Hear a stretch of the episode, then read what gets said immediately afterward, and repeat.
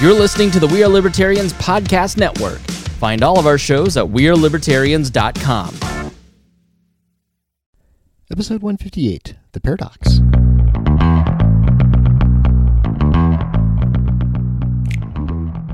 Welcome to The Paradocs with your attending, Dr. Eric Larson. He is a practicing anesthesiologist and clinical assistant professor at Michigan State University College of Human Medicine. Listen in as he takes you behind the scenes of what practicing medicine in today's ever changing world is like with another doctor. The Paradocs is a fun and accidentally informative show for physicians, patients, or anyone who has ever found themselves in a waiting room.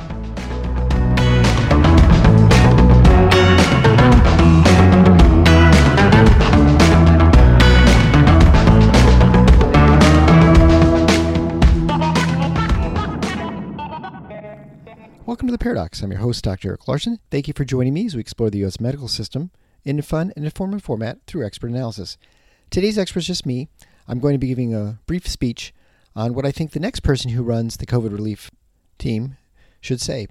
And I think this change should happen soon. I think it's important for President Biden to make a change. And I think the next person needs to embrace a different approach, a different strategy, different messaging, certainly. We've had an erosion of public trust with the public health in general, whether it's the federal level, the state level, or the county level. And in generally, it's with, in some ways, a global response that there's been very little dissent. There's, despite fairly large differences in lots of practices within the world.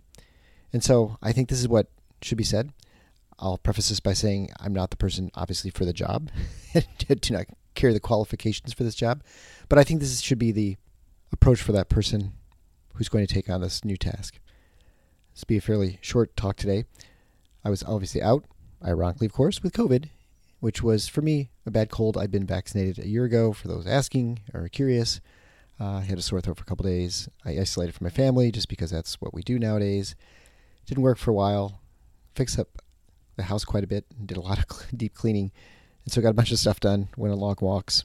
Anyway, it was just a day's sort of reflection for me, days of reflection for me. But I'm better, and it just serves as an explanation for where I was for a while. so that's what I was. A little bit too much coughing, I think, for recording. So, so we got off schedule for a couple weeks.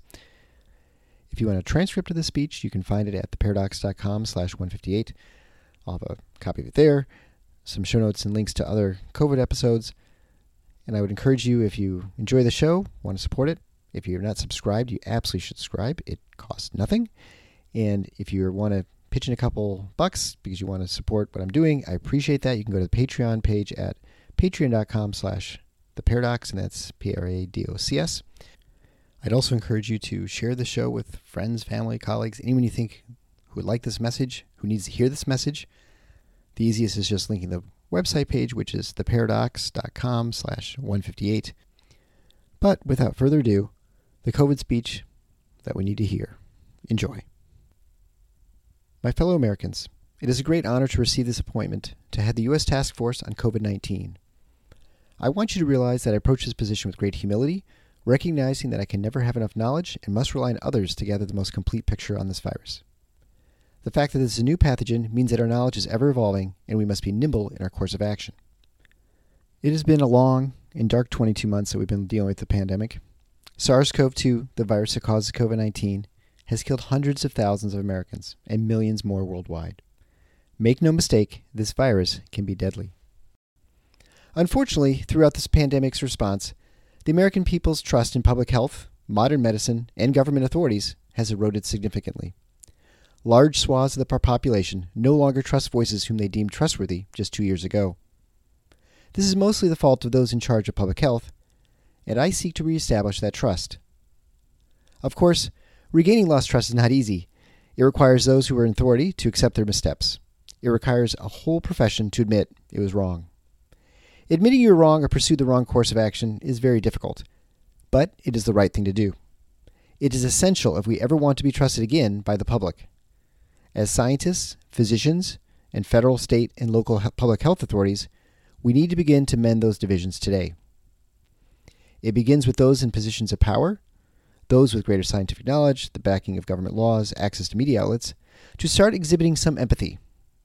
we need to begin to approach every conversation with the public with empathy as our number one perspective. It is through accepting the validity of the emotions of others that we can begin to come to a way forward that is no longer divisive. We also need to accept that there's a lot we don't know about COVID. Our information is imperfect, and so have our responses. This is to be expected and nothing to be ashamed of. However, acting as if we have perfect information or guaranteed solutions when no such thing exists is not allowed. Too often, we have guessed at the best policies for controlling the pandemic and then ridiculed, shamed, and chastised those who disagreed. We not only told them they were wrong, but we accused them of being uncaring, selfish, sometimes even murderers, because they wouldn't adhere to safety protocols. We did not meet them with empathy or attempt to understand their concerns. I've seen countless popular figures in medicine, friends, colleagues, and family resort to accusing anyone with a deviation from the dominant strategy as evil people. The othering of those who disagree and smearing of their views in order to make them submit is not effective and just polarizes those in medicine and the public who might have honest disagreements. This behavior needs to stop today. I cannot stress this enough. This is one of the most ineffective persuasion techniques and will only further harden hearts and minds against your positions. This is not to say that there isn't a lot of misinformation and terrible advice out in the public sphere. There's a lot. But the most effective way to dispel bad information is with good information and engaging it honestly. Some you'll never convince, but if you approach them without empathy and as unredeemable people, then you will never succeed. So let's begin with how we, as public health, science, and medicine, have failed the public. Initially, very little was known about the virus. It's understandable that strategies and efforts to control the pandemic were misplaced and ineffective. No one had a proven strategy to control a global pandemic of a highly transmissible respiratory virus. There was plenty of panic, fear, and uncertainty, especially after seeing images of what was happening in northern Italy and then New York City. We were unprepared for the pandemic, and maybe one can never be truly prepared for something like that. We had fragile supply chains and a lack of personal protective equipment for our medical staff. But most of all, we had only educated guesses as to what the best strategy for containment and treatment was for this novel, deadly respiratory virus. Fortunately, through trial and error, observation, and the tremendous work of scientists and physicians, we now have made tremendous strides towards minimizing the damage caused by COVID. We have multiple extremely effective vaccines for preventing severe disease and hospitalization. We've learned a lot about treatment and know how best to ventilate and treat patients. We even have new promising therapeutics. However, despite all these amazing treatments and innovations, we need to keep our eyes focused on what is achievable and what cannot be done. This will help establish our overall approach to the pandemic going forward. First, what was suspected before is now beyond doubt. SARS CoV 2 is a virus that will transition fully into being endemic. This means that it will never be eradicated. From now to the end of time, human beings will get infected and transmit it to others. It can infect other animals, which means that even if we successfully kept out of every human on the planet, it would be waiting in the wings in the animal world to reinfect humans. Second, it is clear that if you have long term immunity to the virus, either through prior infection or vaccination, you are generally more protected from serious disease. As with other viruses, we would expect that each subsequent infection or vaccination will work to provide a better long term protection from bad outcomes. Third, although the vaccines and previous infections are effective at preventing severe disease, they are clearly not especially effective in preventing infection and spreading the disease to others. This has been especially true with the newer Omicron variant. Therefore, it is important that we no longer base our public health strategy on vaccination as a means of controlling the spread of disease. Vaccination is an effective means of controlling severity of disease.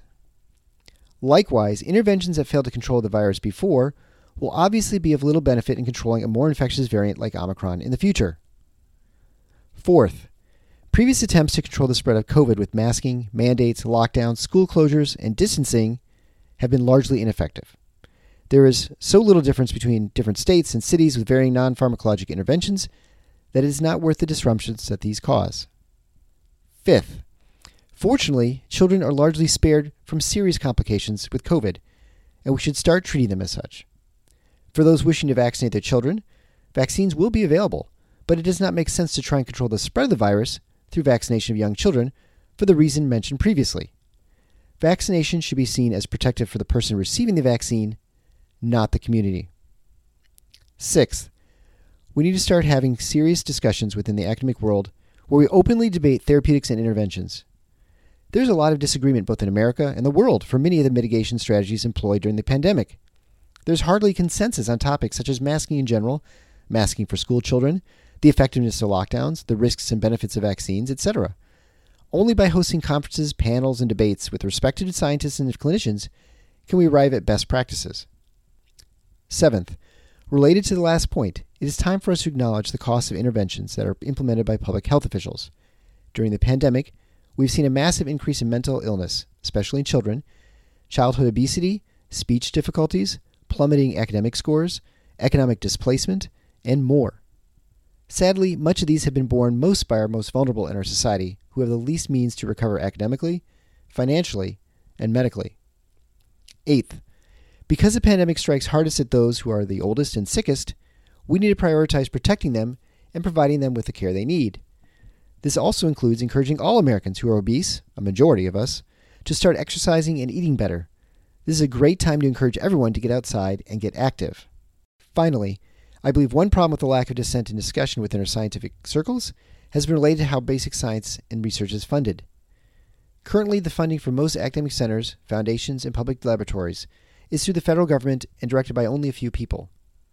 A great many scientists and physicians have felt incapable of offering a difference of opinions on current policy because they feared it risked them losing funding in their grants. We need to find a better and more decentralized way of funding science so that people are freer to pursue innovative research and challenge orthodoxy in robust public debates. In closing, I want to be clear that there is still a lot we don't know about this virus or how it behaves. We don't know why it comes and goes in waves throughout the world or regions. It is important that we accept that we cannot control a virus that has rampaged through every continent, including Antarctica, despite our best efforts to contain it. But we have the tools to minimize its impact and generally keep people safe from the worst of outcomes. That's often all that we can do in life. We control what we can control, accept what we cannot. Continue to learn more so that we can improve outcomes in the lives of those afflicted, while remembering our mistakes and errors in judgment so that we do not repeat them again. It's important to not do something just because it feels as if something needs to be done. We must use reason and an understanding of human nature to think through the trade offs of whatever we do. Too often we have failed that task. But it's never too late to start. So please join me in celebrating life, each other, and our determination to make tomorrow a better day for all Americans. Thank you. Well, I hope you enjoyed that very short speech and it found its mark. I encourage you to share that with anyone you think be helpful.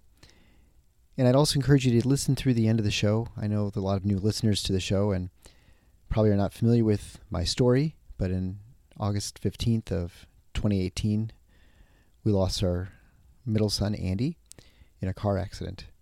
And so I know all about loss.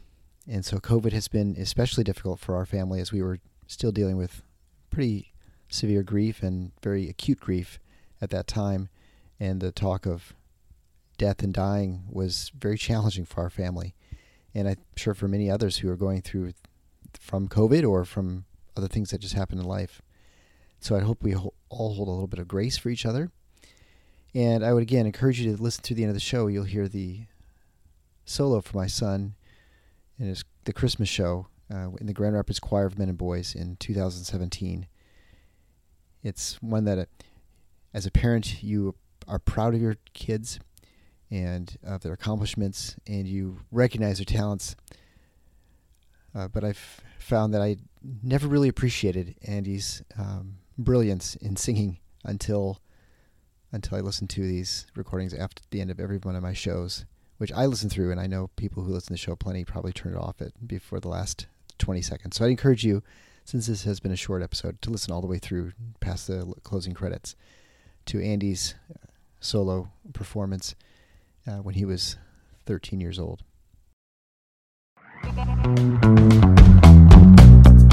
Thanks for listening to The Paradocs. If you like what the doc is doing, please subscribe and leave a review on iTunes or Stitcher. And share the show with your friends. Become a supporting listener to get access to special bonuses at patreon.com forward slash the paradocs. Show notes can be found at theparadocs.com.